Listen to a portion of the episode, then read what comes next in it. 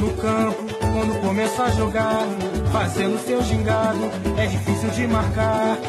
Fita pra ali, fita pra lá, fita pra cá, com a bola nos pés, ninguém consegue. Ele sabe fintar. Fita pra ali, fita pra lá, fita pra cá, com a bola nos pés, ninguém consegue lhe roubar.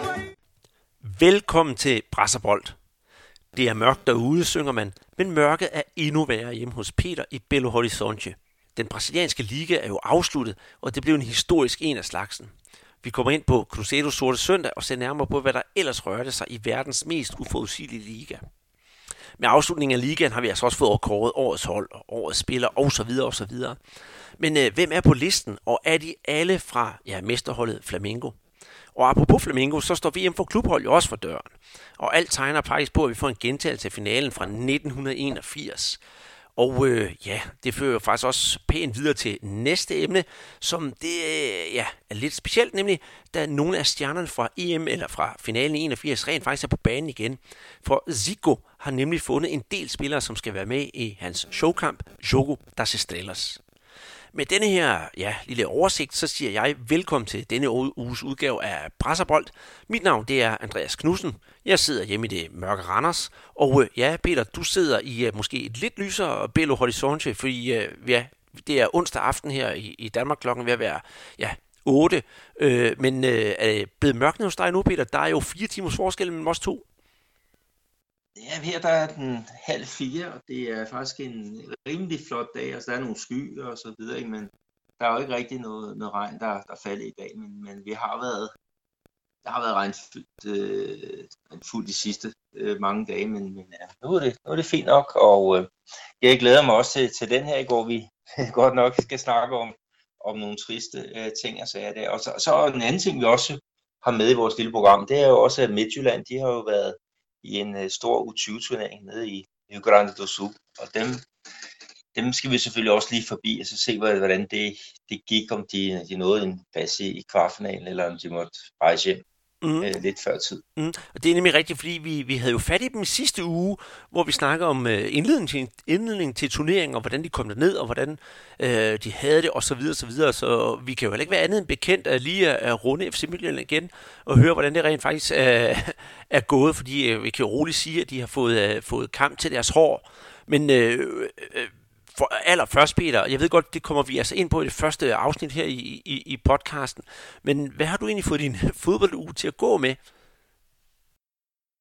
Oh, ja, altså, jeg har selvfølgelig fået skrevet en, en masse, ikke? og så var jeg jo på, på min rang her i, i, øh, i søndags til den der traumatiske øh, kamp, og så har jeg også lige været øh, forbi øh, Cruzeiro øh, og snakket med, med dem. Jeg havde jo en, en træner, øh, en dansk træner i klubben i en uges tid på sådan et, øh, sådan et studieophold. En, der hedder Per Clausen fra, fra Roskilde øh, FC. Og, øh, og øh, han er jo så rejst hjem med en masse gode ting i, i bagagen. Og øh, så var jeg jo så lige nede og, og sige hej til dem, ikke? og så tage afsked med en anden fyr, som også var på, på studietur dernede, nemlig en, der hedder Pedro Kazumba, øh, som kom den lange vej fra, fra Angola, eller det er lang vej. Jeg tror faktisk, at Angola ligger tættere på Brasilien end, end, øh, end, øh, end øh, Roskilde, men, øh, men, men sådan er det. Men det var i hvert fald meget spændende. Og der var også på et tidspunkt, vi, vi sad og kigger på sådan en U20-kamp, og så har jeg jo Pedro på min ene side, og Per på den anden, og de snakker jo ikke hinandens sprog. Så spurgte jeg så Pedro, hey, hvis du kunne tage én ting med fra den her kamp, og så med til Angola, hvad skulle det så være? Kun én ting, og så siger han, jamen den der kollektive måde at spille på, øhm, den kunne han godt bruge, fordi det er meget individuelt i Angola. Og så vender jeg mig om til Per på den anden side, ikke? og så siger jeg, Per, hvis du kan tage én ting fra den her kamp, hvad vil du så vælge? Der siger han deres øh, øh større individualisme. Så, så det var et eller andet sted meget sjovt, sådan, som folk, altså de samme personer, der kigger på, på den samme kamp, men øh, hver har fokus på noget, noget helt andet. Altså, en lidt forskellige ting, som de gerne vil tage med hjem til deres, øh, øh til deres eget øh, øh, fodboldland. Øh, så det var, det var en, en, en fin oplevelse. Men, men det, det har været det, jeg så har fået skrevet en masse, øh, selvfølgelig på vores øh, Facebook-profil. Og Andreas, du har jo heller ikke gået, gået stille der. Du er også blevet kime ned, fordi der er jo en, en spændende kamp øh, rundt om hjørnet, kan vi vel godt sige. Det kan vi roligt sige. Der, det er i hvert fald for at se med sydamerikanske briller, og jeg håber også, det bliver set med europæiske briller. Vi har jo VM for klubhold. Det, øh, det, kører, jo, det kører ud af det er allerede startet. Øh, jeg, kan, jeg skal faktisk være sige, jeg har jo ikke set den første kamp, fordi Flamingo og Liverpool, som jo er de helt to store, største hold, de træder først ind i semifinalerne. Og ja, så tænker jeg, hvad er der andre hold med, som er, kan, kan være interessante? Jeg synes faktisk, øh, Monterrey fra Mexico, de, øh, de er også lige ved at have et, øh, have et øje på. Men det kommer vi til senere, for øh, der har jeg måske også lidt nyheder at fortælle, fordi vi skal jo, i, i, hvis det er muligt, så kommer vi jo til at dække kampen, Peter. Øh, I hvert fald Flamingos kampe, hvis det går Flamingos vej selvfølgelig. Og det glæder jeg mig enormt meget til.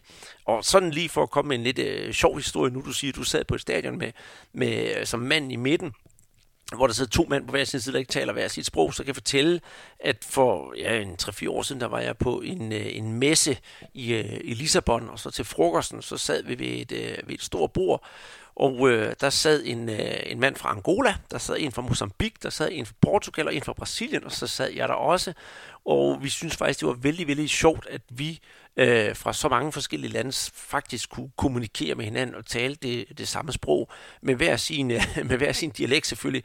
Men det var enormt sjovt, at Nå, jamen, du kommer så fra Angola og Mozambique, og det viser jo egentlig også det der, det der hvor lille verden en gang imellem er. Og så skal vi også lige sige, at ja, Angola og Mozambique, det har jo også været portugisiske kolonier, så det er derfor, de taler, taler portugisisk. Og udover det, Peter, jamen, så, så forbereder jeg mig lidt til, til, til, hvad der ellers kommer til at ske her til, til til, til jul og nytår, for vi har jo en, en kæmpe kamp i vente. Øh, en stjerneparade uden lige, og øh, jeg er altså i fuld gang med at oversætte min, øh, min samtale med, med Sigo Junior, og den kommer altså i, i, næste uge, hvor vi kører det helt store arsenal frem med, med Choco das Estrellas, for som sagt, der er jo kommet en, en del stjerner på programmet, der skal være med i det her, men det hele er altså ikke offentliggjort nu, så det regner jeg med, at vi gør i næste uge, men vi løfter selvfølgelig sløret for det i dag, og det glæder mig enormt meget til. Men nu skal vi jo til at, at snakke om det, det, det reelt set handler om, Peter. Det er verdens mest uforudsigelige liga, nemlig den øh, bedste række i, øh, i, i Brasilien. Og øh, mesteren, den har vi jo fundet, det er, det er Flamingo. Men det, jeg synes, vi skal øh, tage hul på og snakke om først, det er jo det frygtelige nedrykningsdrama, der foregik øh, ja, i, øh, hjemme hos dig i, i Belo Horizonte, og til dels også foregik i, i Rio, for alle kortene var jo sådan set spillet ud, men de sidste S'er manglede, og det var jo netop i kampen ja, øh, mellem Cruzeiro og Palmeiras øh, i øh, Belo Horizonte, og kampen mellem, øh, hvad hedder det, øh, Ceará og, og hvad hedder det, Fluminense i, øh, i eller undskyld, Botafogo. Botafogo. I, ja, Botafogo i Rio. Øh, og det blev da et, et, et drama uden lige. Og, øh, og ja, og et lidt sørgeligt af slagsen, kan vi skole sige. Ja, det, det kan vi i hvert fald øh, godt konstatere. Altså Cruzeiro, det er en klub, som har vundet øh, to Copa Libertadores titler, fire brasilianske mesterskaber og seks pokaltitler. Og de har jo aldrig nogensinde øh, været ude af den, den bedste række. Ikke? Og så var der jo det med, med sidste runde. De kunne ikke afgøre det selv. De skulle vinde over Palmeiras øh, på, øh, hjemme i egen hule. Ikke? Og så skulle øh, Serra, de skulle så tabe ud til, øh, til Botafogo. Og øh, at det var sådan et eller andet sted noget, man sagde, hvis, ja, altså, der skal nærmest et mirakel til, men det er jo set øh, før. Og, og jeg tog jo også afsted med, med den der um, forventning om, at, at det kunne måske ende øh, godt. Øh, men men øh, altså, jeg vidste ikke, om jeg var på vej til en, en fest eller, eller en begravelse. Men det blev så en, en, øh, en begravelse. Altså, jeg prøvede mit.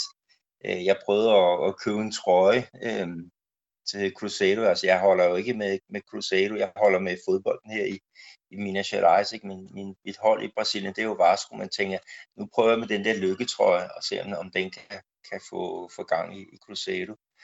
Ikke? Og øhm, ja, altså, jeg havde sådan forventet, at der havde været fuldt hus til, til det her opgør, men, men det var der altså ikke. Der var kun, jeg tror det var 27.000 mennesker på, på Mineirão, ikke? Øhm, og i stadion, der har plads til øh, omkring øh, 60.000, lidt over 60.000. Så et eller andet sted, så var det tød, tød meget på, at folk havde indstillet sig på, at det her, det, det lykkes altså ikke.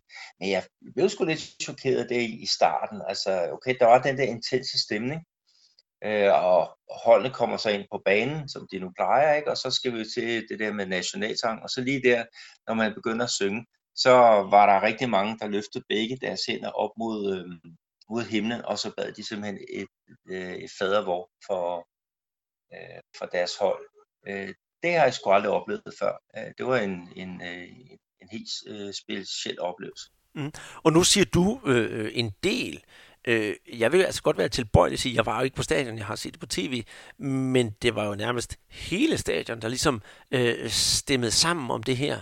Øh, er det tv-billederne, der, der, der, der spiller mig et pus, eller var det faktisk øh, langt de fleste Cruzeiro-tilhængere, der gjorde det? Ja, altså jeg havde stået det med min, øh, min, øh, øh, min mobiltelefon og, og så optog noget, ikke? så jeg, jeg kunne sådan se, hvor, hvor mange der var, ikke? og det var altså ikke alle, men, øh, men altså der var den der stemning, ikke? Altså, sådan lidt, lidt øh, trygge stemning, og, og øh, det der med, man, man håbede øh, på, at der kunne ske noget, fordi Crusaders, de kom jo til den der kamp, uden at have, de har jo tabt de sidste tre kampe op til, ikke? og de har spillet elendigt. De havde tre spillere, der havde fået karantæne, øh, efter at have hævet et gult kort i den, den sidste kamp.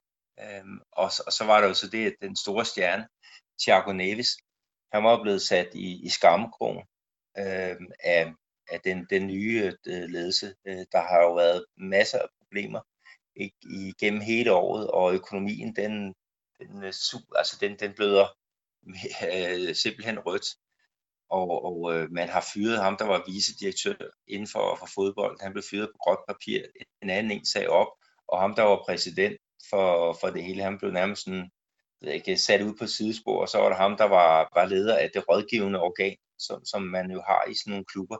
Han kom så ind og, og spillede lidt med musklerne og satte ham, øh, Thiago Neves, øh, på plads.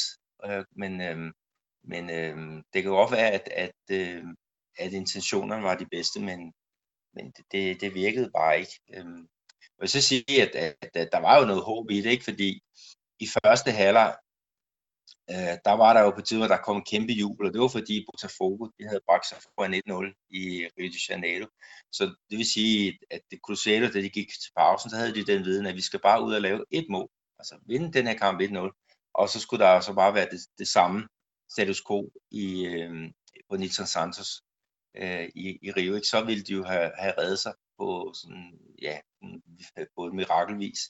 Men øh, så skete der jo det, at øh, Palmeiras de kom foran øh, 1-0 ved C. Rafael efter bare 10 minutter anden halvleg, ikke? og så vi sige, gråt, det blev til kulsort, da, da Serra de udlignede til, til 1-1 øh, ved Thiago Gallardo, ikke? Ved straffespark midt inde i, anden halvleg, ikke? Og, og så var vi tilbage der på Minerang, Øh, og så, så, så brød balladen simpelthen øh, løs. Øh, jeg havde allerede oplevet noget, da de spillede den sidste hjemmekamp, det var mod CSA, øh, hvor at, øh, at folk de, de øh, havde sådan nogle, nogle, hvad hedder det, røg, røgsignaler, som de, de, de, de smed afsted, og politiet de begyndte så at agere med de der bomber, som de smider, og, og det er frygtelig, frygtelig larm. Øh, man kan også forstå, at folk de rømmer øh, de der pladser, men, men øh, det begyndte altså igen. Altså øh, nogle af de der hardcore tosser, de begyndte at hive sæderne af og, og smide afsted, ikke? og så var politiet der lynhurtigt med, med deres, øh, deres foranstaltninger, ikke? Øh, bomber, øh, gummi, øh, kugler og, øh, og gas, øh, peberspray. Ikke? Så, så det, der, der skete der noget der, og der var ligesom en eller anden bølge, du gik, der startede ned ved, ved det ene mål, og så begyndte så efterhånden som folk, eller politiet, de fik øh, fyret deres bomber af, ikke, så begyndte folk at sprede sig øh, hen mod øh, os på, på langsiden. Og så var der så nogen, der i stedet for at gå nedenom og, og så ud, jamen så forserede de det der, fordi de ville altså blive, blive ved til det sidste, øh, for at ja, gå ud fra at lave ballade. Øh, men øh, men øh, dem, der, der, der så, så blev der ikke, altså det, det var ikke særlig øh, fedt at være inde på, på det her stadion, altså når du kan se folk, der forser de der afspærringer, ikke, og begynder også at komme hen og sige, okay, men det, så er vi bare rigtig mange mennesker her, og politiet står med deres øh, gummikugler, og, og, og der skal ikke så meget til, før man, man, man selv bliver, bliver ramt. Ikke? Så, så jeg listede stille og roligt afsted, og så på vej ud, så fik jeg så at vide, at kampen den var blevet, blevet aflyst på grund af, af, af sikkerhedsproblemerne. og så meldingerne dagen efter, ikke, det var jo, at, at der var blevet smadret for, for rigtig meget. Altså, man snakker om et beløb på 600.000 til, til 1 million kroner ikke, i, ja, i fladskærme, øh, og ja, toiletterne blev simpelthen også bare vandaliseret, og selvfølgelig også de der sæder. Så det var, øhm, det var en rigtig, rigtig kedelig oplevelse mm. øh, min alder. Mm, og nu kunne jeg jo så sidde og se det i, øh, i, i sofaen derhjemme, men, men hvad jeg også så, Peter, det var at netop, at det der militærpolitiet, de kom rent faktisk på overarbejde, ikke også? Fordi samtidig med, at de skulle holde ro og orden, så kunne man se, hvordan de prøvede at hjælpe stakkels familiefædre og, og, og familier ud med børn på skuldrene, nærmest løb for, for at komme væk fra det der ballade. Det var været frygteligt, fordi jeg, ja, børn og familier skulle opleve sådan noget der. Og så, øh, når de endda op på stadion, de store hvad hedder det, videoskærm på stadion lige frem skriver, at stadion bliver nu evakueret, ikke også, så får det jo selvfølgelig alle, alle alarmklokker til at ringe. Og som sagt, øh, bagefter kunne man jo så læse, at 32 personer, øh, de fik jo øh, medicinsk hjælp af den ene eller anden slags, som de var blevet slået, eller kom galt afsted, eller hvad der var på grund af alt det her ballade. Ikke også? Det var så fuldstændig forrygt, og så var der også, også tre, der blev anholdt. Og det får mig altså til at tænke på en ting, øh, og det er, at nogenlunde samtidig med, så kommer der en, øh, en, en video ud fra, fra omklædningsrummet hos Atletico Mineiro, som er, er virkelig øh, rivalerne i det her, hvor at, øh, de nærmest håner øh, eller fejrer, at, øh, at Cruzeiro er, er, er rykket ned. Øh, og jeg, jeg sad og så det, og så tænkte, jeg kan da godt forstå, at de på en eller anden måde fejrer det, fordi det er rivalerne. Men samtidig så synes jeg egentlig også, det er en lille smule øh, usmageligt, for det var virkelig nærmest som om, de havde vundet, øh, vundet en kæmpe turnering. For vi skal huske på, at Atletico Mineiro i 2005, der rykkede de jo selv ned, og der var Cruzeiro altså også relativt hurtigt ud og gøre det samme. Og det samme skete, da Cruzeiro vandt pokalturneringen sidste år. Øh, der provokerede Cruzeiro også øh, Atletico Mineiro. Så på den der rivalisering, der, der, den synes jeg egentlig er lidt usmagelig. Og så kommer det egentlig mm, også til at tænke på netop, om de her hold, øh, øh, når de øh, behandler hinanden sådan, om de måske er med til at fremprovokere den der onde stemning, der så kommer på stadion. Ja, det tror jeg helt sikkert, øh, at det er med til at gøre rivaliseringen, hvis vi kalder det, endnu større. Ikke? Og der er jo også det der med, at byen er jo delt i to, ikke? og den ene øh, halvdel, den, den er jo nærmest gået i traume, ikke? og den anden, de er jo, de er jo i festhumør, som om de havde vundet mesterskab. Og, og her tilbage i 2013, der var det jo således, at Atletico Mineiro med Ronaldinho og Jo, de havde kvalificeret sig til VM for klubhold, da de havde vundet Libertadores. Og øh, der spillede de jo semifinalen mod øh, et hold fra, fra Casablanca øh, og røg sensationelt ud. Og der sad jeg jo her og tænkte, hvad fanden, hvorfor, hvorfor bliver der fyret fyrværkeri af? Altså, de har jo tabt. Øhm, og så kom jeg så til at tænke på, jamen det er jo, altså, de har jo godt nok tabt her, men, men de blå har jo så vundet. Og, øh, og Cruzeiro-fans, de strømmede ud til, der, der er sådan et øh, uh, storsæt, der hedder Haya øh, her, ikke? og klubben, som de tabte til, øh, det skulle, den hedder Haya øh, Vallecano, ikke? og de gik jo derud og, og pyntede nærmest det der store center, men der skete at hvor der, der stod noget med Haya, det blev nærmest, øh, der blev lagt blomster og, og, og hvad hedder det, altså pyntet op og, og fejre det. Så så, sådan er det bare, men sådan reagerer man over for hinanden. Og der var jo også et talkshow her øh, forleden, da det øh, var i en kendskærning, hvor øh, det er et program, der hedder Alte Rosa, hvor der er en fan fra Atletico, en fan fra Cruzeiro, og så en fan fra den tredje klub her, Amerika. Og, og det er sådan et panel, ikke? Forestil dig sådan et bord, ikke? hvor der der er sådan ude til venstre ham fra Atletico, og så ham i midten af Amerika, og så ude til højre, der er det Cruzeiro. Og der var ikke nogen ude til venstre der, øh, ved, ved Atletico der. Så gik øh, kameraet helt på, på den mand i, i blå, ikke? og så lige pludselig bag ved ham, så var der bare sådan et spøgelse, der, der stiger op, ikke? Øh, sådan et, øh, der havde taget sådan et hvidt lagen på, ikke? og så med et kæmpestort rødt B for, for serie B. Og så gik han ellers der, uh, uh, Øh, og, og hvad hedder det, jeg mente sammen fra Cruzeiro, han skulle fortælle, hvor, hvor forfærdeligt det, det havde været. Så jo, jo øh, det bliver, bliver i den grad udnyttet af, af, af det skolejren. Og, øh, og et andet sted fred være med, med det. Altså, øh, de, de får akkurat den samme behandling, så, så jeg, jeg kan ikke se, at de skulle holde sig tilbage i en anden idé om en god tone. Øh, det, det her er rivalisering for, for fulde gardiner. Det, øh, det må man nok sige. Altså, jeg, jeg, jeg har bare lidt den holdning, at dengang for eksempel Vasco rykkede ned, så var jeg glad i 10 minutter, og det var da fedt nok som, som Flamengo-fan. Men så når man gik ind i næste sæson, så begyndte man egentlig at savne Vasco, fordi hvor, hvor var de der, øh, de der derbis og opgør og sådan noget der, øh, så var det bedre, så var det bedre, at hvis de bare havde klaret sig halvdårligt i, i, i, i ligaen, hvis du forstår mig ret. Ikke også fordi, så ja, nu, nu skal det jo i hvert fald gå, når selvfølgelig lokalturneringerne kører, ikke også? Men i de store turneringer, så går der jo over et år, før Cruzeiro og Atletico Mineiro, de igen kan møde hinanden som, øh, som rivaler. Men øh, ja, Øh, ja, vi havde også været i forrige år ikke, med Grêmio og International, ikke, altså, hvor at, at det indtil de rykkede ud, ikke, og, og det blev da også fejret af, af Grêmio, ikke, men de savnede dem øh, under turneringen. Det er jo det er to kampe, hvor der står rigtig meget på, på spil, øh, og, og Rosette kommer også til at savne det her øh, Classico Mineiro. Øh, nu får vi forhåbentlig de regionale mesterskaber, ikke, men det er bare ikke øh, det samme. Mm. Og, og øh, nu du også siger med at savne, øh, så, så skete der jo hverken værre eller bedre, at øh, et øh, supporter-ikon for Cruzeiro, den øh, ja, 86-årige Donna Salome, Øh, det er ikke fordi, jeg kender hende, det skal være ærlig at sige, Peter, men jeg nåede at læse om hende i, i brasilianske medier. En, der bare har hængt virkelig, virkelig ved ved, ved Cruzeiro. Jeg tænker, man kunne sammenligne ham lidt med, jeg kan bare ikke huske, hvad han hedder.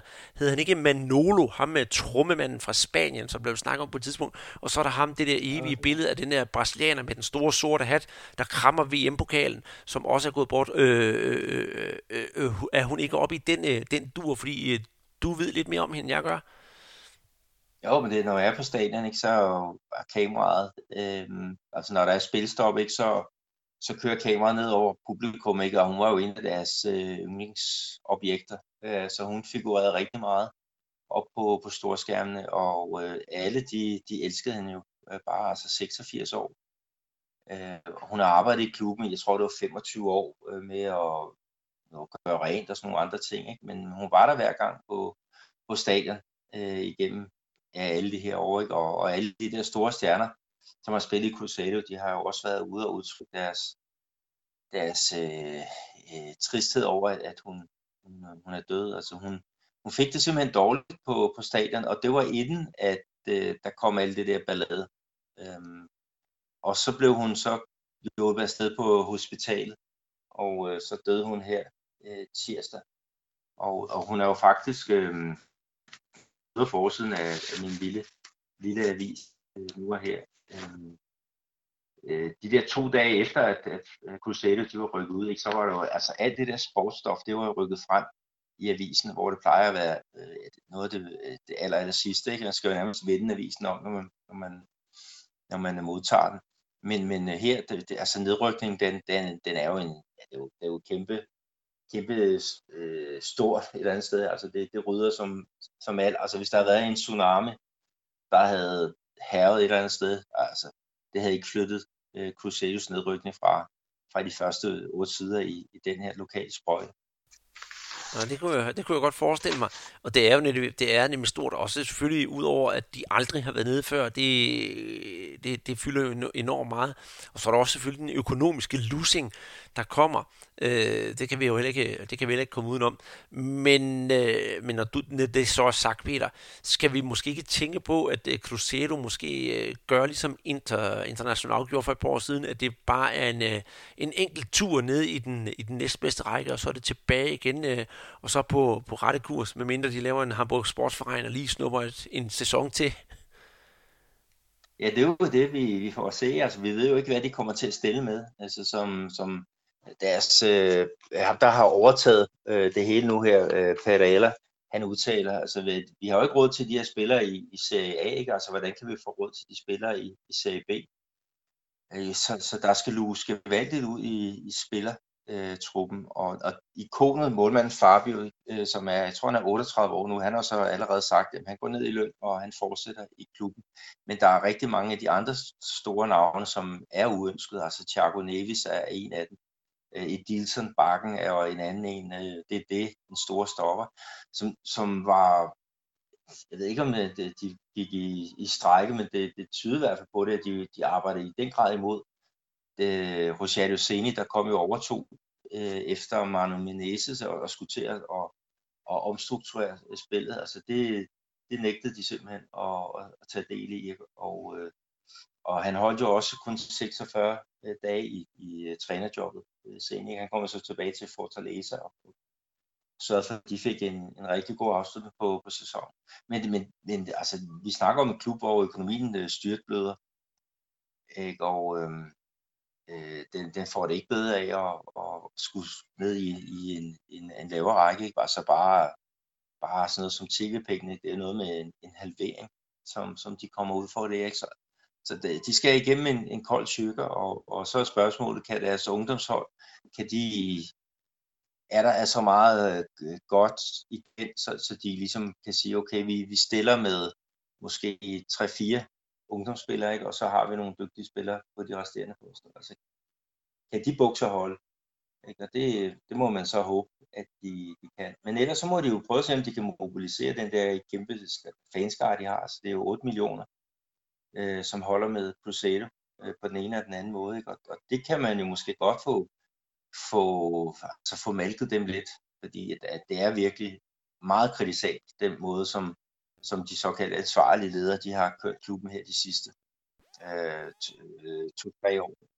Altså, de har godt vundet pokalturneringen to gange, ikke? men øh, nu, nu betaler de rigtig meget af på, på den, ikke? med alt, alt for dyre spillere, for gamle spillere.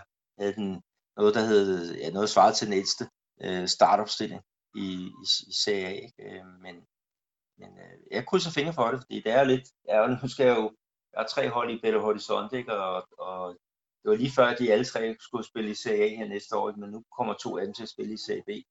Og så er Letsko er det eneste hold, der er i CA, ikke? og det kommer de til at, at komme til at nævne rigtig, rigtig mange gange det... her, i, i 2020. Det, det, det kan du godt regne med. Øh, men, men, men Cruzeiro kunne måske gøre, nu siger du netop det der med at, at, at malke deres fans. Det kunne være, at Cruzeiro skulle gøre, lave en plan, som Flamengo gjorde for en uh, fire år siden, hvor de også var ude i et gevaldigt økonomisk uvær af en anden verden. Der, der bad de simpelthen fansene om hjælp, og så kunne man, øh, hvis det nu for eksempel nu sidestiller det med, hvis det var Danmark, at man kunne så øh, lave en, øh, en mobile pay donering på, hvad siger jeg, 20 kroner, og så kunne man hjælpe klubben den vej igennem, og det skaffede faktisk, øh, jeg kan ikke huske antal, til antal af penge, men jeg kiggede på det og sagde, holdt det op, hvordan kan man skaffe så mange penge bare ved at bede om den, og det lykkedes for Flamingo at komme på, på ret kurs. Øh, de skiftede også præsident, og der var alle mulige andre ting, der, der skete, men at de gik ud med hatten i hånden og sagde, vil lige hjælpe os, og fans, de hjalp faktisk. Det kunne være, at de skulle gøre det samme i, i, i Cruzeiro. Men Peter, når vi, øh, når vi, når vi snakker om Flamingo, så, så var det så nedrykkeren, så skal vi jo nok også snakke om, om, om mestrene her hvis vi skal nævne nogle af de kampe, der blev spillet i den sidste runde, fordi ja, øh, Flamingo havde deres sidste kamp, og der tager de altså en tur til, til Villa Belmiro og møder Santos. Jeg ved sgu ikke, hvad der skete. Jeg så kampen. Det var egentlig ikke specielt øh, ophidsende, i hvert fald ikke med flamingobriller. Flamingo de går på banen, og så tager de hovedet af og stiller det under armen, og så begynder de at spille fodbold, og så får de en, øh, en 4-0-losing. Det kan vi roligt sige. Øh, Flamingo stillede så op i næsten stærkeste opstilling. Øh, jeg tror, Hafinha var den eneste, der, der manglede på holdet. Men øh, det var sgu da sommerferiebold af en anden verden, for at sige det på, på en pæn måde. Og jeg tror egentlig ikke, spillerne måske og træner George Jesus var synderligt tilfredse bagefter. Men de var i hvert fald tilfredse nok med, at øh, selvom de havde tabt 4-0, så gik de ud og hyldede sig selv som, som sejr her. Og så endnu en gang viser fodbolden sit lidt irriterende ansigt, kan man sige, da Gabigol øh, går ned til Santos fans og viser sine tatoveringer med, at han har vundet Copa Libertadores for, for Flamengo. Øh, jeg synes, det var lidt en, en, en fjollet ting af, af Gabriel Barbosa, fordi han er jo, øh, om man vil ej, han er jo opfostret i, i, i Santos. Der kunne han da godt vise en lille smule mere respekt, men det er jo som sagt øh, min holdning. Men altså, nummer to slår nummer et og får lidt oprejsning her til sidst. Og så kan vi jo sådan måske bare øh, glemme det lidt med øjet og så sige, det er jo interessant, at øh, nummer et og nummer to, de har hold, der har udenlandske trænere. Men jeg vil altså ikke drage nogen konklusion på det at sige, at udenlandske trænere er bedre end brasilianske. Men det er bare sjovt at sådan lige lægge mærke til. Så er der noget andet, jeg tænker på, Peter. Vi har jo også øh, en, en halv dansker i spil i, øh, i, i, det her Brasilien, i den her brasilianske liga, og det er jo øh, Ricardo Bueno, som øh, spiller for, ja, de allerede nedrykket hold CSA fra, fra Marseille, men han var da lidt med i kampen her i, i sidste runde mod San, øh, San Paulo. Ja, de tog imod dem øh, oppe i Marseille, ikke? Og, og taber så 2-1, men uh, Ricardo Bueno, han har et hovedstød på, på træværket går at, øh, at, at det, ja, reposten ryger ud til, til en af hans øh, kolleger, som, som så putter den ind. Så han, han havde sådan en, en assist øh, ved, ved, ved det mål, ikke? Og nu må vi se, hvad der sker med, med ham. Altså CSA, det er det de hold, der havde det laveste budget i, ja, måske sammen med Avaí. Øh, og de må så en tur ned i, i, i CB, men jeg tror ikke, de kommer til at, at ændre så meget. Så det kunne jo godt være, at han fortsætter der. Altså han har været en rimelig, øh, rimelig succes der. Altså han har scoret, jeg tror han har scoret 7-8 mål øh, i turneringen. Øh, men, øh, men han har været fast starter her de sidste øh, mange kampe, og, og, og øh, er også en som gammel får at ved. Så, så jeg, jeg tror faktisk, at han tager turen med ned i, i Serie B. Men altså på den anden side set, øh, jeg skal også tænke på, at, at CSA de har jo ikke så mange penge at gøre godt med. Jeg går heller ikke ud fra, at Ricardo Bueno han er nogle specielt dyr herre, så ja, hvorfor skulle han ikke øh, blive? Hvis der er andre ting i den her runde i ligaen, som jeg sådan har stusset lidt over, så skulle det mere være sådan en eller anden, øh, sådan en, et kuriosum, og det er i, øh, i, i, i kampen mellem, øh, hvad hedder det, øh, mellem Vasco og Chapecoense. Ikke nogen prangende kamp overhovedet, men øh, lige pludselig så får Vasco et frispark uden for mål, og der er, der er tre spillere, der gerne vil tage det frispark. Og i stedet for, at der er en, der sådan slår igennem og siger, det gør jeg, så de tre spillere, de laver sørme med sten, papir, saks, og hvem der skal tage det der frispark. Øh, hvad bliver det næste, Peter? Skal vi have Elle Belle mig fortælle? Ja, det kunne jo tyde på det. Jeg ved ikke helt, hvad Luxemburgo han har tænkt derude på, på bænken. Men øh, men, men det, det viser jo bare, at den her sidste runde, ikke? Altså, der var jo, der var jo kun én kamp, der, der virkelig betød noget, eller to kampe, ikke? og det er jo dem, vi allerede har øh, omtalt, ikke? og resten, det var jo rent, rent pynt. Altså, øh, Santos og, og Palmeiras, ikke? Altså, ja, hvem, hvem skulle være to og tre, ikke? Og så, ja, så selvfølgelig, så var der jo det med, med spillet om, om den sidste plads i Copa Sudamericana, ikke? hvor det var Fluminense og Botafogo, der, der kæmpede om, om det, øh, den, den tog Fluminense ved at vinde øh, 2-1 ude over Corinthians. Men Peter, hvad hedder det, øh, skal vi lige gennemgå, hvem der egentlig, hvem der egentlig sidder med, med alle de gode kort på hånden til næste sæson, og hvem der sidder med ingenting, og hvem der så ja, er de ultimative tabere. For øh, ja, vi kan jo ikke komme udenom, der er jo som sagt 20 hold i den her liga, og 14 af dem, de skal altså ud og spille international fodbold til, til næste år. Det er lidt voldsomt. Men øh, fra toppen af, der har vi Flamingo på førstepladsen med 90 point. Og det skal jeg så sige, det er altså en ny rekord i den øh, brasilianske liga i, den form, i det format, det ser ud nu. Og det er jo altså en, en, en rigtig, rigtig fantastisk præcision. Og så på andenpladsen, der finder vi Santos og Palmeiras, så på tredjepladsen, begge med 74 point. Santos har der flere sejre end, øh, end Palmeiras, derfor bliver de nummer to. Øh, og der har de med de der 74 point, det er også det højeste antal point, et nummer 2 og nummer 3 har i, øh, i ligaen i den, her, i den her historik, man har. På fjerdepladsen, der finder vi Gremio med 65 point, og så Atletico Paranaense på femtepladsen med 64 point, og São Paulo på 6. pladsen med 63 point. Og de her seks hold, de kommer alle sammen med øh, i uh, Copa Libertadores gruppespillet. Dem, der skal kvalificere sig til gruppespillet, det er så International på 7. pladsen med 57 point, og Corinthians, som vi lige snakkede om, med, hvad hedder det, øh, på 8. pladsen med 56 point. På 9. pladsen, der finder vi øh, Fortaleza med 53 point, og der vil jeg som sådan for egen regning sige, det er faktisk et overrasket over, at de endte så højt op, så til lykke med dem. Og på 10. pladsen, der finder vi Goiás med 52 point. På 11. pladsen Bahia med 49 point, og så Peter Vasco på 12. pladsen også med 49 point. Øh, på 13. pladsen Atletico Mineiro med 48 point, og så Fluminense på 14. pladsen med 46 point. Og øh, fra nummer 9 til nummer 14, de er kvalificeret til Copa Sudamericana, som jo er øh, ekvivalenten til Europa League her i, øh, i, i Europa. Botafogo på 5. pladsen og Stjert på 16. pladsen, det er dem, der simpelthen går ud med ingenting, hverken oprykning, nedrykning eller international fodbold. Så ja, de har fået en øh, middelmod sæson, må man sige. Nedrykkerne, der finder vi jo som sagt Cruzeiro på 17. pladsen med 36 point. Oprykkerne fra CSA med 32 point, de må altså lige en uh, tur ned igen. Og så ser vi et uh, trist farvel til Chapecoense på 19. pladsen, også med 32 point. Og så Avaí, uh, Avaí, der har nærmest fra start af turneringen har været totalt håbløs bagud uh, på 20. pladsen med også 20 point. Så ja, Øh, farvel og tak til dem.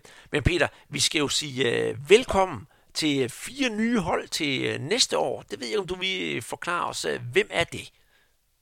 Jamen, øh, det er jo blandt andet Bragantino, som jo har, har lavet samarbejde med Red Bull, og det har der givet vinger her i den, den første sæson. De, de vandt suverænt med øh, 75 point, og så nummer to, det er Sport Recife, øh, som er 68 point, og så har vi Curitiba med, øh, med 66, og så Atletico Goianiense med, med 62. De fire hold, de rykker op, og jeg vil sige, Sport Recife har vundet det, det brasilianske mesterskab, og, og det skulle Curitiba også have haft. Jeg kan ikke lige huske det. Men, det, øh, det kan jeg fortælle dig. Det gjorde de i 1985, så det er så mange år siden. Og netop Sport Recife, den problematik, vi snakker om med Flamingo eller Sport Recife i 1987. Så ja, det er jo to hold med nogle, nogle år på banen, hvad, hvad mesterskaber angår. Men det er traditionsrige hold, og det glæder mig utrolig meget. Det var jo lige ved at næsten for, for netop, du snakkede om også det lokale hold hjemme i, i din by, Belo Horizonte, America, America Minero. Men de er altså lige på femtepladsen, et point under Atletico Goianense med, med 62 point. Det bliver spændende at se, hvad de kan til næste år, hvor mange af dem, der måske er øh, jojo-hold, øh, lurer mig, om der ikke er et af dem, der aldrig rigtig kommer op, men øh, det tager vi altså til, til den tid. Vi kan lige tage med også, Andreas, at øh, det betyder jo også, at øh, Curitiba, ikke, de ligger jo i samme by som Atletico Paranaense, så der får vi altså et, et par drabelige lokalopgør, og Atletico Goianiense, de ligger jo i by med Goiás. Så, så der bliver vi jo der, der bliver der knald på, et. og så Bragantino, det bliver godt nok spændende at se, øh, hvad, hvad de kan, om, om Red Bull, hvor, hvor meget de lægger mere i, i potten nu. Fordi vi har jo set blandt andet med Leipzig, hvor meget det har betydet for dem i den, i den tyske Bundesliga, ikke? og de ligger og, og, og, og klarer sig godt at spille international fodbold. Ikke? Så, så øh, jeg tror i hvert fald, at øh, Bragantino, de skal nok redde sig, og så kan jeg, ja, de tre andre, de kan jo godt risikere at få en returbillet.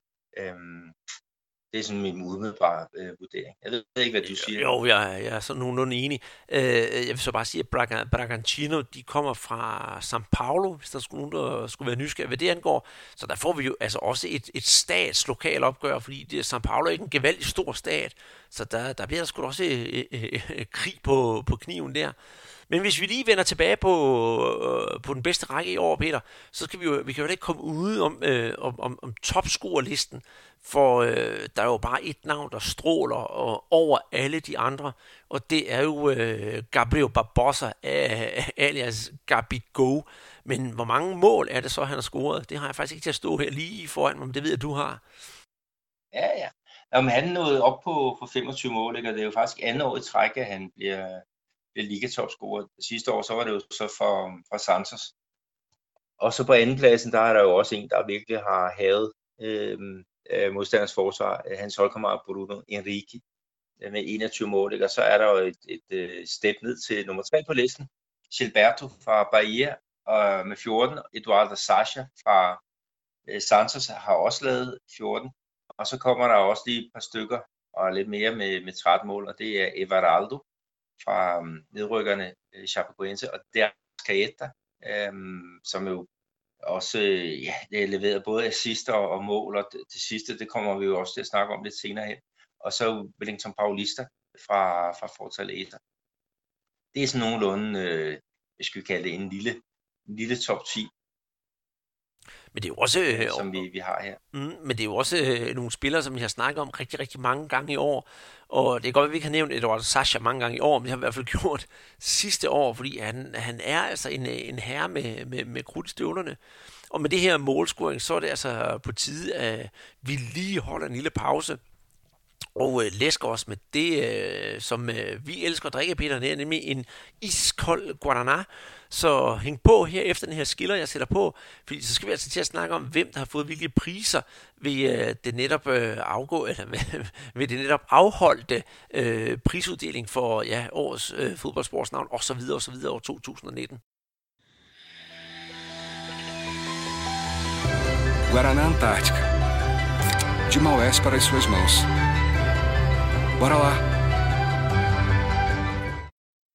Så således, så, således opfrisket er vi klar til at snakke om, ja, hvad, hvad der egentlig er blevet årets hold i den brasilianske liga, og så videre, og så videre. Men jeg tænker på, øh, hvis vi starter med at snakke om, om holdet, for jamen, øh, de langt de fleste, altså hele 9 ud af 11, Peter, de spiller jo i rød-sorte trøjer og kommer fra Rio. Ja, det, det er imponerende, men det viser jo også, altså, hvor, hvor god en sæson de har haft, ikke? Og, når vi kigger på de point, som de har, har fået, ikke? Og, og så, så det her øh, All-Star-hold, ikke? så må man sige, at, at, at, at det, det, det, er, det er sgu også fortjent. Altså, Jesus, han har i, i mange af de samme spillere, så, så øh, hverken du eller jeg har været i tvivl om, hvordan han ville stille op når han skulle stille det, det stærkeste. Ikke? Og, og det, øh, det kan man også se her. Men, men selve holdet, altså ja, målmanden, der er der jo en, en, en fremmed, der har, har snedet sig ind. Det kan vi roligt sige, og det er faktisk en fra Atletico Paranaense, nemlig, øh, nemlig Santos. Og øh, ved du hvad, for at skal være helt ærlig, så er, han, øh, så er han egentlig gået lidt under min radar, fordi jeg har altid bare tænkt på, jamen hvad, Atletico Paranaense, de har egentlig ikke lukket sådan super mange mål ind, og han har bare været en, en god, stabil mand. Men han har jo så åbenbart været meget, meget mere stabil, end jeg lige først havde antaget. Ja, han var i hvert fald så, så dygtig, så han blev også udtaget til det brasilianske landshold i et par omgange, og, og han kunne måske godt være med, når, når Titi her i, i starten af det nye år, måske i februar, skal udtage øh, truppen til den første VM-kvalifikationskamp øh, om, om, øh, om at komme med til Qatar øh, 2022. Øh, altså der er de to englænder, øh, Alisson og, og Ederson, de er jo ligesom selvvalgt, ikke? og så hvem, hvem bliver tredje målmand? Øh, Santos har gjort det fremragende øh, i den her klub. Øh, vi har diskuteret lidt om, at, at det er, hvad er det, ligaen, øh, var Diego øh, Alves fra Flamengo, var han bedre det, ikke? Og, men der igen, det, det bliver godt og, og differentiere, ikke? når vi siger, okay, han har også stået for det hold, der vandt øh, pokalturneringen. Det er godt nok en, en anden turnering, men, men stadigvæk så har han været så dygtig, så han, han et eller andet sted for mig også øh, bliver det naturlige valg i, i, i målet. Men så har vi jo en helt øh, fjerbakkæde med, med kun øh, flamenco-spillere. Det, det, det har vi, og det glæder mig utrolig meget.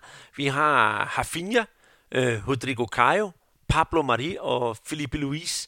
Øh, uh, Hafinha og Felipe Luis, dem behøver vi vist ikke at snakke mere om, hvis øh, man interesserer sig for europæisk fodbold. Vi skal huske, det er jo både spansk og tysk fodbold, de to har regeret i.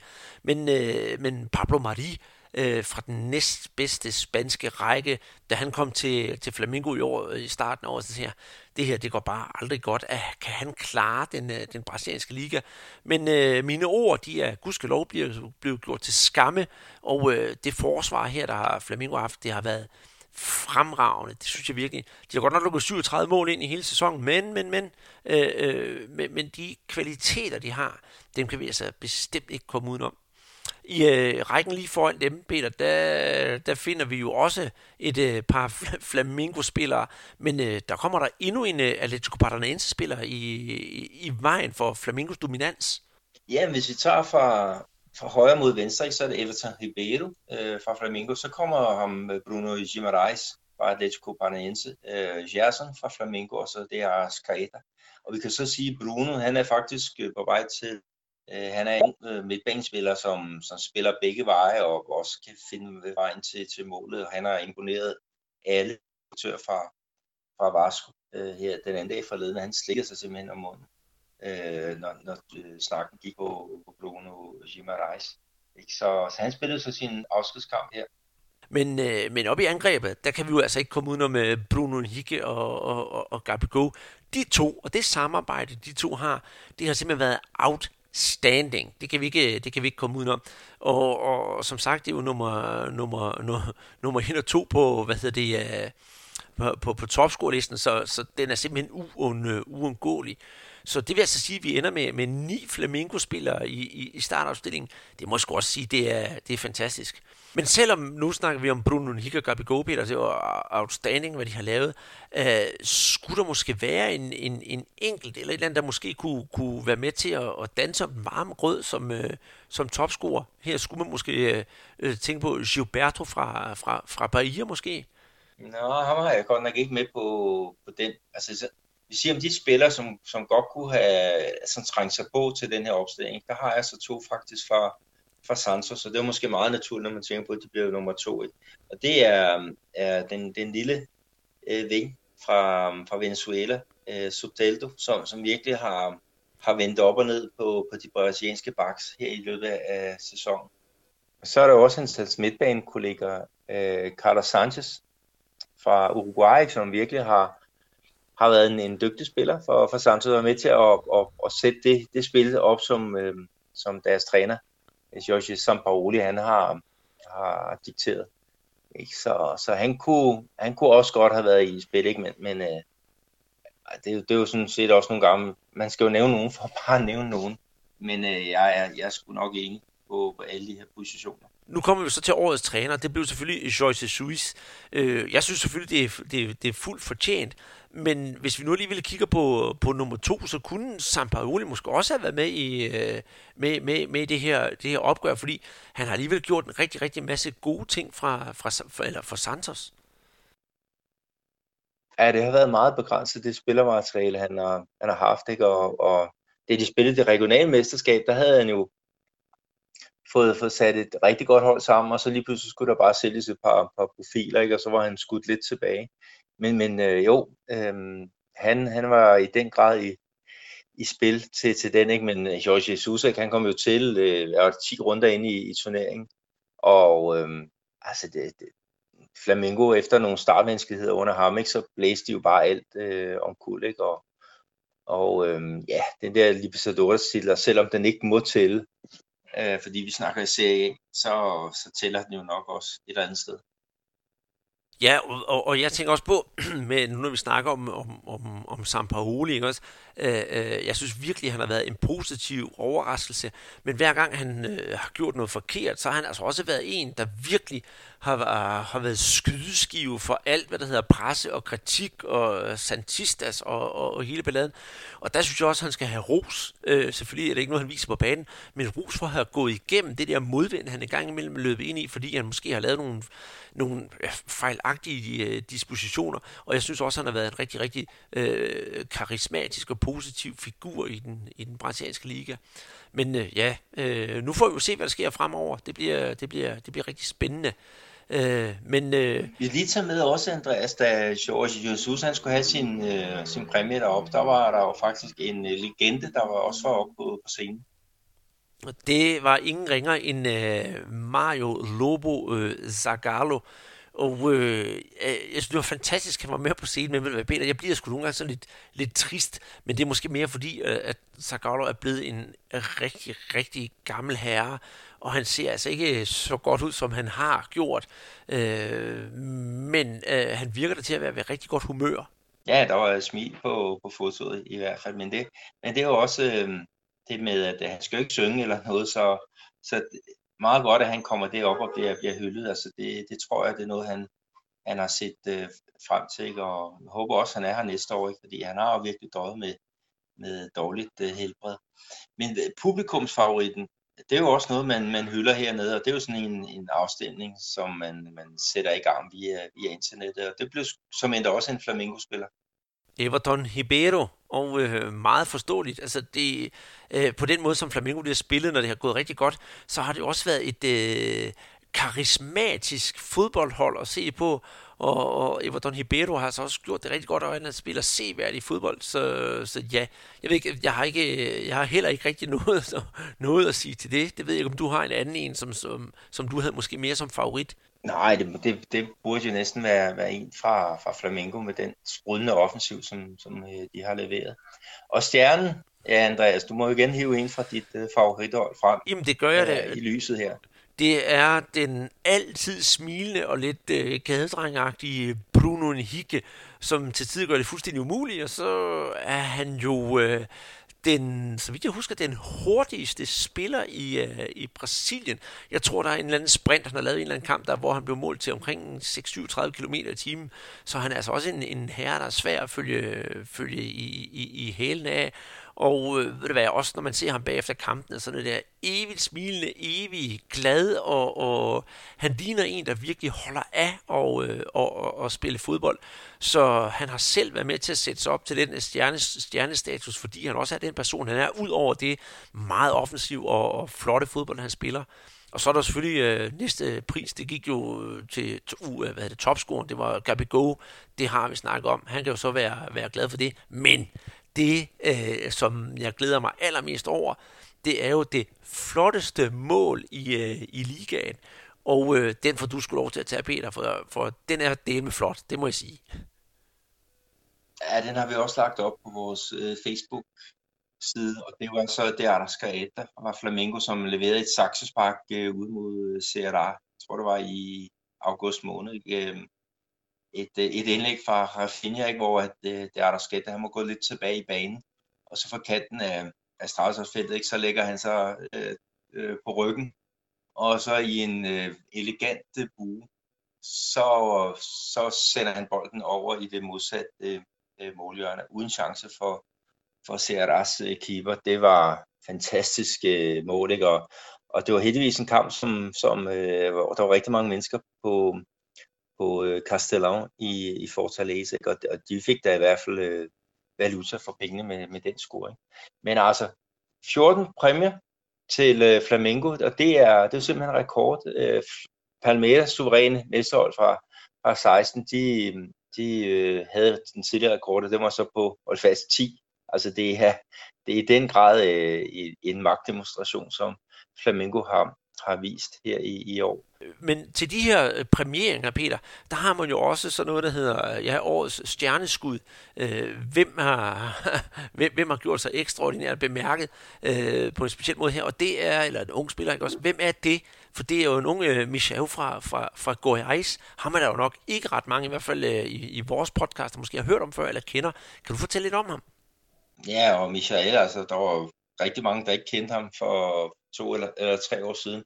Han er en, som ligesom øh, Bruno Henrique er kommet ret sent ind i det, vi kan kalde den professionelle øh, fodboldverden. Bruno Henrique, han, han fik sin første professionelle kontrakt, da han var 21 år, og øh, inden da, der han jo så spillet på, ja, på det, vi kan kalde sådan wasteland øh, fodbold. Altså det er nogle turneringer, der, der kører, hvor at, at banerne ikke altid er, er særlig gode.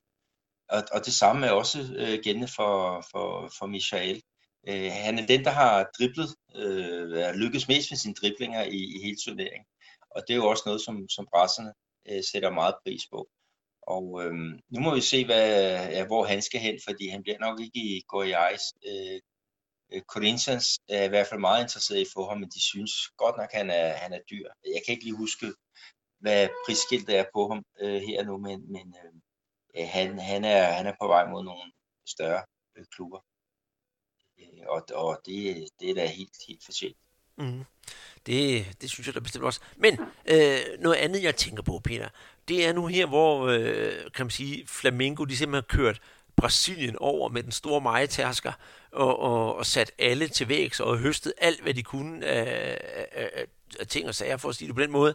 Øh, og nu har, er de jo kommet tilbage på tronen, ikke alene i, i brasiliansk fodbold, men i særdeleshed i, øh, i, i Rio.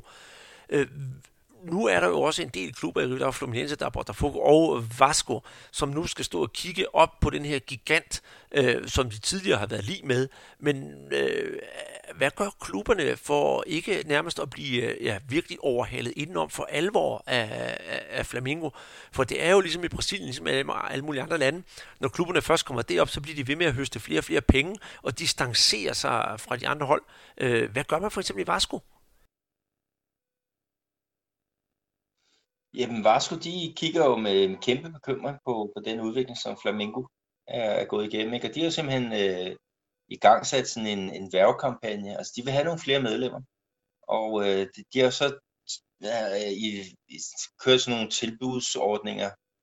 Jeg ved ikke lige, hvor meget prisen er, men det er i hvert fald noget, der har fået folk øh, til, til, øh, til at indbetale en, en masse penge. Ikke? Og, og nu er det jo, ja, de, for nogle, jeg tror det var en uge siden, der rundede de 139.000 øh, medlemmer. Og det var faktisk øh, mere end, end Flamengo øh, er op på. Og så nu her, så er de sidste tal, det er altså 170.000. øh, medlemmer.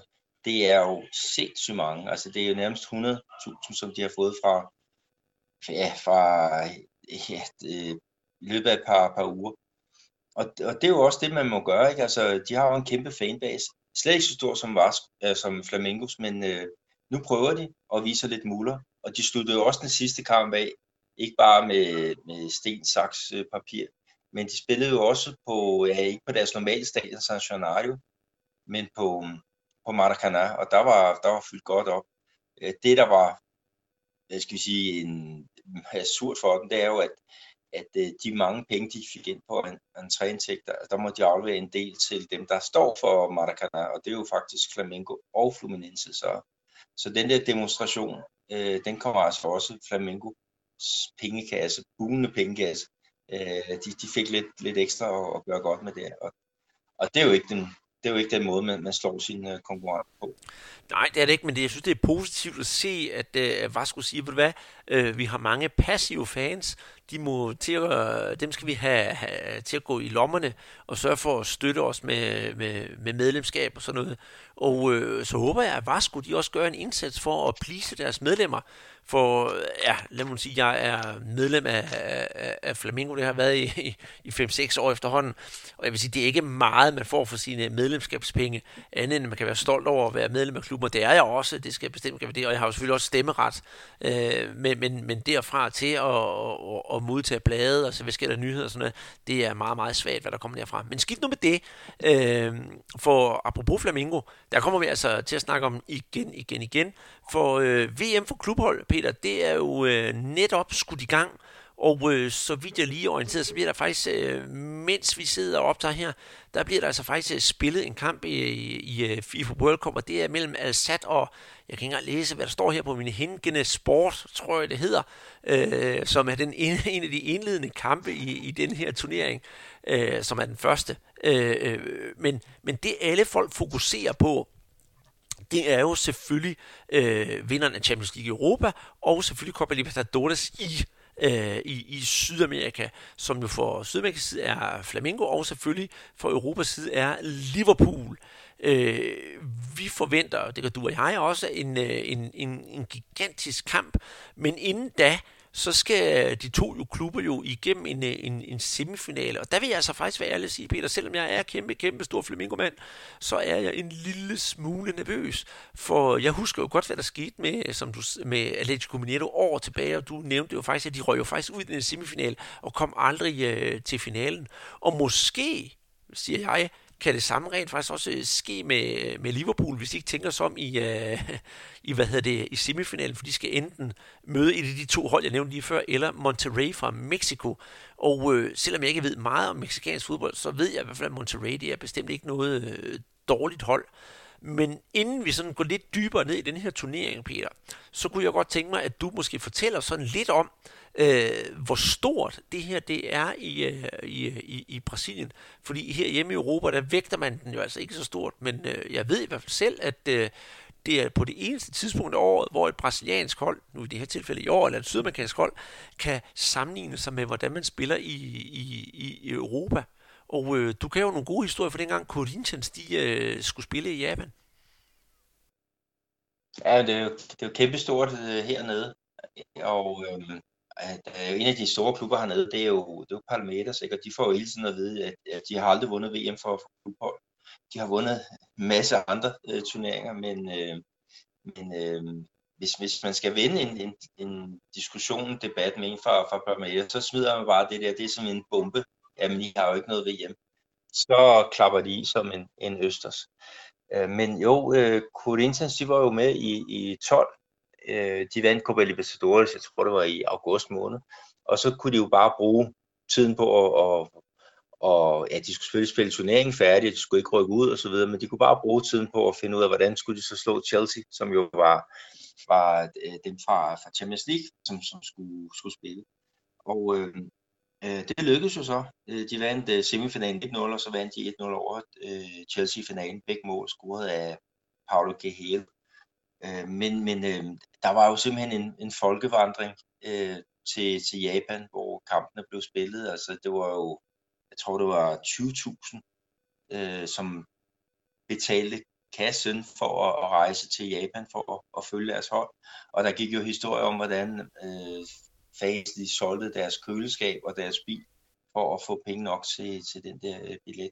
Og de havde det jo, øh, ja, de, de havde det jo fantastisk øh, dernede, ikke? Og det er igen alligevel, at de, de fleste havde nok regnet med, at det havde været en europæisk vinder, ikke? og så alligevel så, så, så offrer de så mange penge for det. Atletico Mineiro i 2013, der var også bare en folkevandring øh, til, øh, jeg tror faktisk det var øh, Marokko, tror jeg det var. Ikke? Altså igen, masser af penge, som bliver givet ud. Og så får man den der skuffelse med et semifinale nederlag til Raja øh, Casablanca. Men, men du fortalte jo også noget om, om Corinthians og, og en trøje, som de leverede her for nogle, nogle, nogle år tilbage. Den, den, øh, det var sådan en, en sjov trøje sat sammen med nogle forskellige billeder, og den havde jo overskriften Invasion. Det er nemlig øh, rigtigt. Kan du huske den historie? Det kan, det kan jeg godt huske. Nu siger du for år tilbage. Det er jo faktisk tidligere i år. Det er bare os, der bliver ældre og ikke kan huske det ene fra det andet. de havde, vi snakkede nemlig om på et tidspunkt, at de havde lavet en ny tredje trøje, hvor de netop øh, tog de der kæmpe sejre op. Der var en invasion tilbage i Rio i midten af 70'erne, hvor der var næsten 100.000 Corinthianos, der tog til, til Rio for at se en fodboldkamp. Og så var der nemlig også den her Tokyo, øh, eller Japan, så der var sådan nogle billeder på den her trøje. Så det var, trøjen var ikke køn, men det var sådan et, et, et, lidt af et samleobjekt. Jeg har købt den desværre ikke, men, øh, men jeg kan godt forstå den måde, man hylder de her tilskuere på. Og når det så er sagt også, Peter, så, så er der jo allerede nogle af de her flamingister, der har været ude. Der var en, der, der hører om, der, der sagde sit job op, og, og, og har solgt næsten alle sine ejendele, for han skal til, til Doha, eller hvor det er, den her finale, den spilles. Og øh, ja, som sagt, Flamengo de træder ind i semifinalen tirsdag den 17 øh, december, hvor de senere skal spille mod øh, Al-Hilal eller Esperance fra, eller Esperance de Tunis. Og jeg kender intet til de hold, og jeg regner med, at de nok skal, øh, skal gå videre. Hvor man tænker, er, så har ja, pressen, de er jo selvfølgelig hurtigere ude at sige, det skal være Liverpool, det skal være 3-0, som dengang i 81. Og den der 81 skygge, den hængte over dem til uh, Copa Libertadores-finalen, og den hænger sørme også over dem her nu, hvor de skal til, til VM for klubhold. Men uh, da Bruno Henrique, han blev spurgt til, til den kamp, den kommende Liverpool-kamp, så siger han selvfølgelig, jamen vi skal selvfølgelig bare spille vores spil, og selvfølgelig lære at respektere Liverpool. Og så skal vi heller ikke glemme semifinalen, hvor, de skal, hvor vi skal yde vores bedste. Og så kommer der selvfølgelig den her klassiske floskel, der siger, ja, jeg tror på, at vi kan vinde. Det skal han jo sige. Og så der har Finja, der med et øh, stort smil på læben sagde, jamen altså, de fleste af dem, og det er så Liverpool, han snakker om, øh, øh, kender ikke meget til os, da øh, Marseillske Liga den jo ikke sendes i, øh, i Europa. Men til den tid skal vi nok øh, sørge for, at de kender os. Og så hentyder han, at... Øh, øh, hvad hedder han, øh, Vignejdum, eller hvad han hedder, fra, fra Liverpool, han fejrede et mål, ligesom øh, Gabi Go, det der med at stille sig op i sådan lidt en, en Tarzan-figur, så han må da i hvert fald kende til, til, til brasiliansk fodbold. Så ja, øh, og så skal vi også tænke på, at, at netop det der med, øh, med, med, hvor meget der har været med af de sydamerikanske hold, Europa, det er jo faktisk også øh, det kontinent, der dominerer den her turnering. Så det bliver ikke nemt for Flamingo, men øh, som superoptimist, der tror jeg faktisk godt, de kan gå hen og overraske.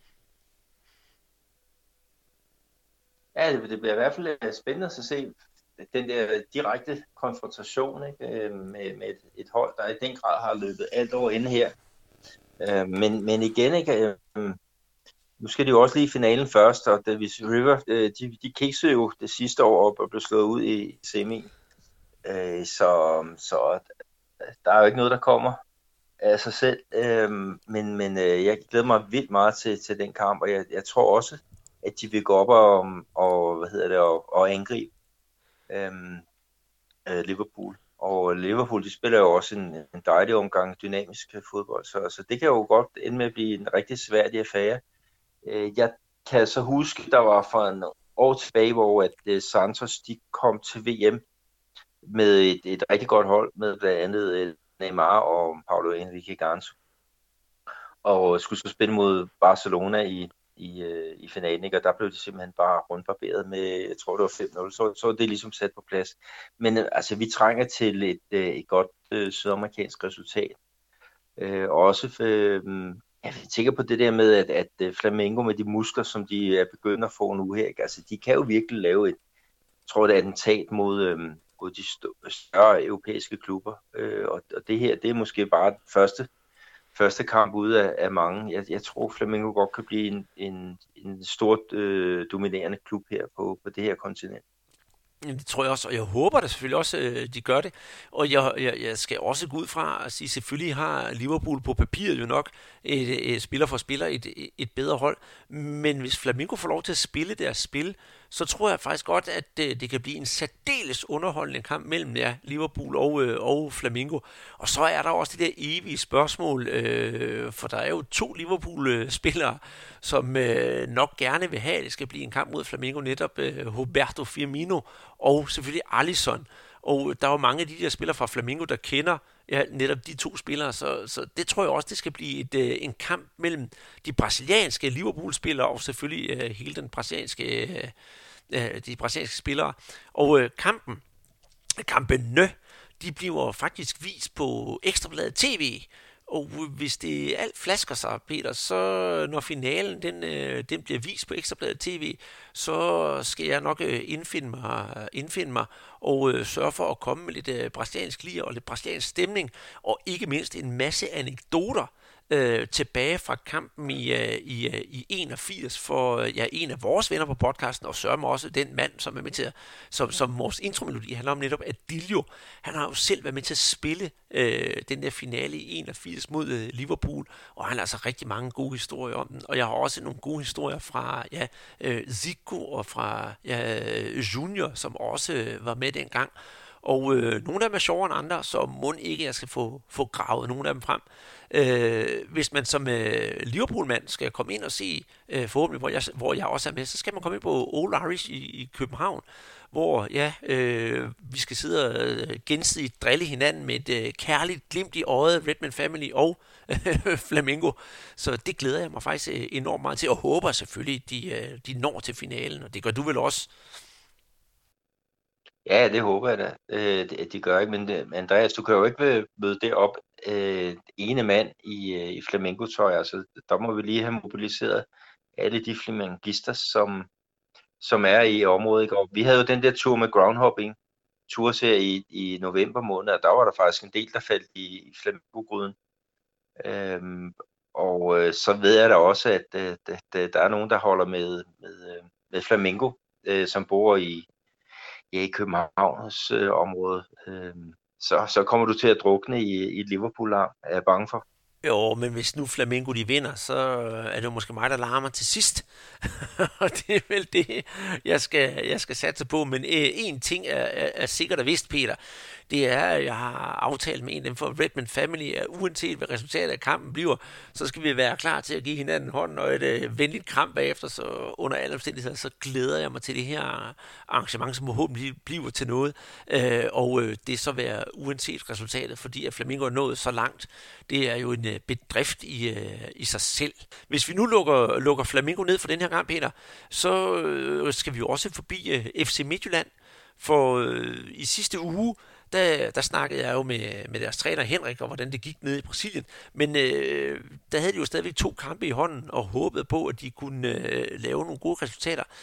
De ender altså som, øh, som nummer tre i den her pulje og øh, går ikke videre. Men vi kan jo så konkludere, at øh, trods det, så har FC Midtjylland jo fået enormt meget ud af at komme ned i, i den her tur, eller i den her, øh, den her turnering og være med. Øh, de synes jo, det sportslige niveau har været højt, og de har selvfølgelig mødt en helt anden fodboldkultur. Så på den måde, så kan man måske godt sige, at øh, trods de øh, mere resultater, så har de jo virkelig fået lært at håndtere modgang, og, og også fået hår på brystet. Ja, det, det, det har det i hvert fald, og jeg kan sige, at Hammerby, de var jo også med i, i turneringen. De var så i den anden, øh, en anden pulje, og de blev faktisk også på, på en tredje plads. Så det var også fedt nok, at de der skandinaviske hold, de er med og, og viser, at, at, at de, kan, de kan spille med. Øh, og øh, der har været nogle frustrationer. Der var en kamp, hvor at, øh, Midtjylland de fik to udvisninger øh, i, ja, efter dommeren havde fløjet. Og det, det fik også konsekvenser her i sidste kamp, hvor de må stille op uden målmand. Deres reservemålmand, han var blevet skadet i, kampen mod International, ikke? og så um, havde deres første mål, men han havde så fået nogle spildags karantæne, så de må stille op med en, en markspiller på mål, men alligevel lykkedes det for at slå øh, førerholdet. Det synes jeg godt nok viser øh, noget, noget, øh, noget, noget robusthed. Øh, men øh, nu må vi se, om, om, om de kommer med øh, til næste år, ikke?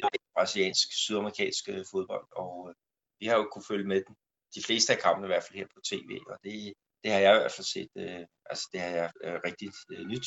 Så meget får jeg ikke set ungdomsfodbold. Øh, I hvert fald ikke dansk.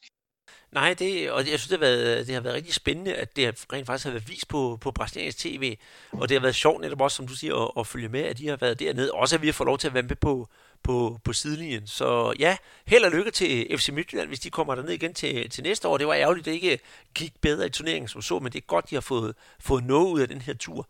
Men her til aller, aller sidst, Peter, nu skal, vi, øh, nu skal vi lukke det ned, og så vil jeg bare lige fortælle, at øh, som sagt, Chocodas Estrellas, det foregår den 28. december, og jeg glæder mig enormt meget og arbejder hårdt på, at vi som sagt i næste uge, så får jeg så altså hele den her snak med, med Junior Coimbra, altså Sigurds søn, om turnering og så videre. Men det, jeg synes, jeg vil afslutte det her med, det er, at øh, der er udtrukket, eller der er jo ikke udtrukket, øh, at der er løftet, øh, sløret er blevet løftet for, hvilke navne, der skal med og øh, vi kan jo ikke komme udenom, det er nogle store, nogen, der, der, der er på beding her. Øh, nu nævner jeg det, at der er kommet ud indtil videre. Vinicius Junior, Saviola, mm, Bernard Lama, øh, og så har vi Lico, som jo er to gange brasilianske mester for Flamengo. Dejan Petkovic, stor brasiliansk idol også, som kommer fra Serbien. Vi har Alex, vi har Ubina Grafici, vi har Chita og ja, Leonardo Junior. Juan Moser, den gamle vampyren, som han blev kaldt, Aldair, Jorginho og målmandslegenden Julio Sasser, og det er jo kun en del af dem, der kommer, og må ikke også Henardo Gaucho, han øh, kommer op øh, på, et, øh, på et tidspunkt også, og selvfølgelig øh, Adilio, som jo, som vi kender, han er altså også øh, med i det her, så der er altså noget at, at, at, at, at glæde sig til. Det eneste malur, det bærer, der er med det her, det er indtil videre, at øh, Sigurd Junior har meldt ud, at de øh, her de sidste par år har haft kontakt med svenske Maria Fredriksson, for de ville gerne have, at hun skulle komme og synge til det her arrangement, men hun gik desværre bort i går, så det var en, en sorgens dag for, for Sigurd Junior, da han, da han måtte melde det ud, at øh, ja, at hende øh, kan de desværre ikke få komme til at komme til at synge, og det er jo selvfølgelig trist. Men øh, Peter, jeg går ud fra, at du også skal se den øh, kamp, der den kommer i tv.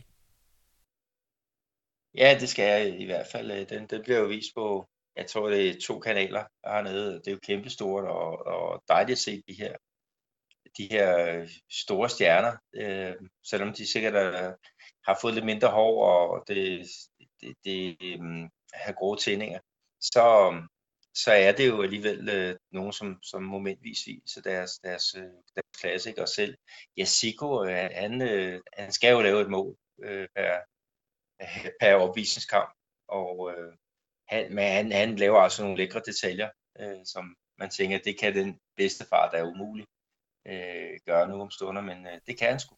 Det kan han, og det er trods af, ja, han er selvfølgelig blevet lidt overvægtig, og så har han et knæ, der er fuldstændig smadret, men derfor sidder teknikken der stadig fuldstændig, og hver gang der er frispark, det nu for mål, så skal han tage dem, og i langt de fleste tilfælde, der sidder de ret så præcist. Og med et, øh, et lille klap på skulderen her til Zico, så lukker vi altså podcasten ned for, for denne her gang. Julen nærmer sig, Peter. Vi skal ud og købe julegaver, og du øh, har en øh, bagkant. Du skal jo garanteret ud og se fodbold, gå ud fra. Så øh, dermed slutter vi ned øh, for denne her gang. Husk at følge os inde på Facebook og på Twitter, og give os nogle gode anmeldelser inde på iTunes, så vi rigtig kan komme til at ja, spise kirsebær med en store, som jeg plejer at sige. Gå også ind på 10.dk, der kan man støtte os med, med et lille beløb for hver podcast, vi laver. Og vi håber på at vende meget, meget stærkt tilbage igen i, uh, i næste uge. Og i mellemtiden, hvis I ikke ved, hvad I skal lave, så gå ind og kig på Hadsten Biografs hjemmeside og tjek ud, hvornår kejserfilmen kører, for der glæder vi os til at tage imod jer. Vi ses igen i øh, næste uge med venligheden Andreas Knudsen ja, i Danmark og Peter Arnholdt i Brasilien.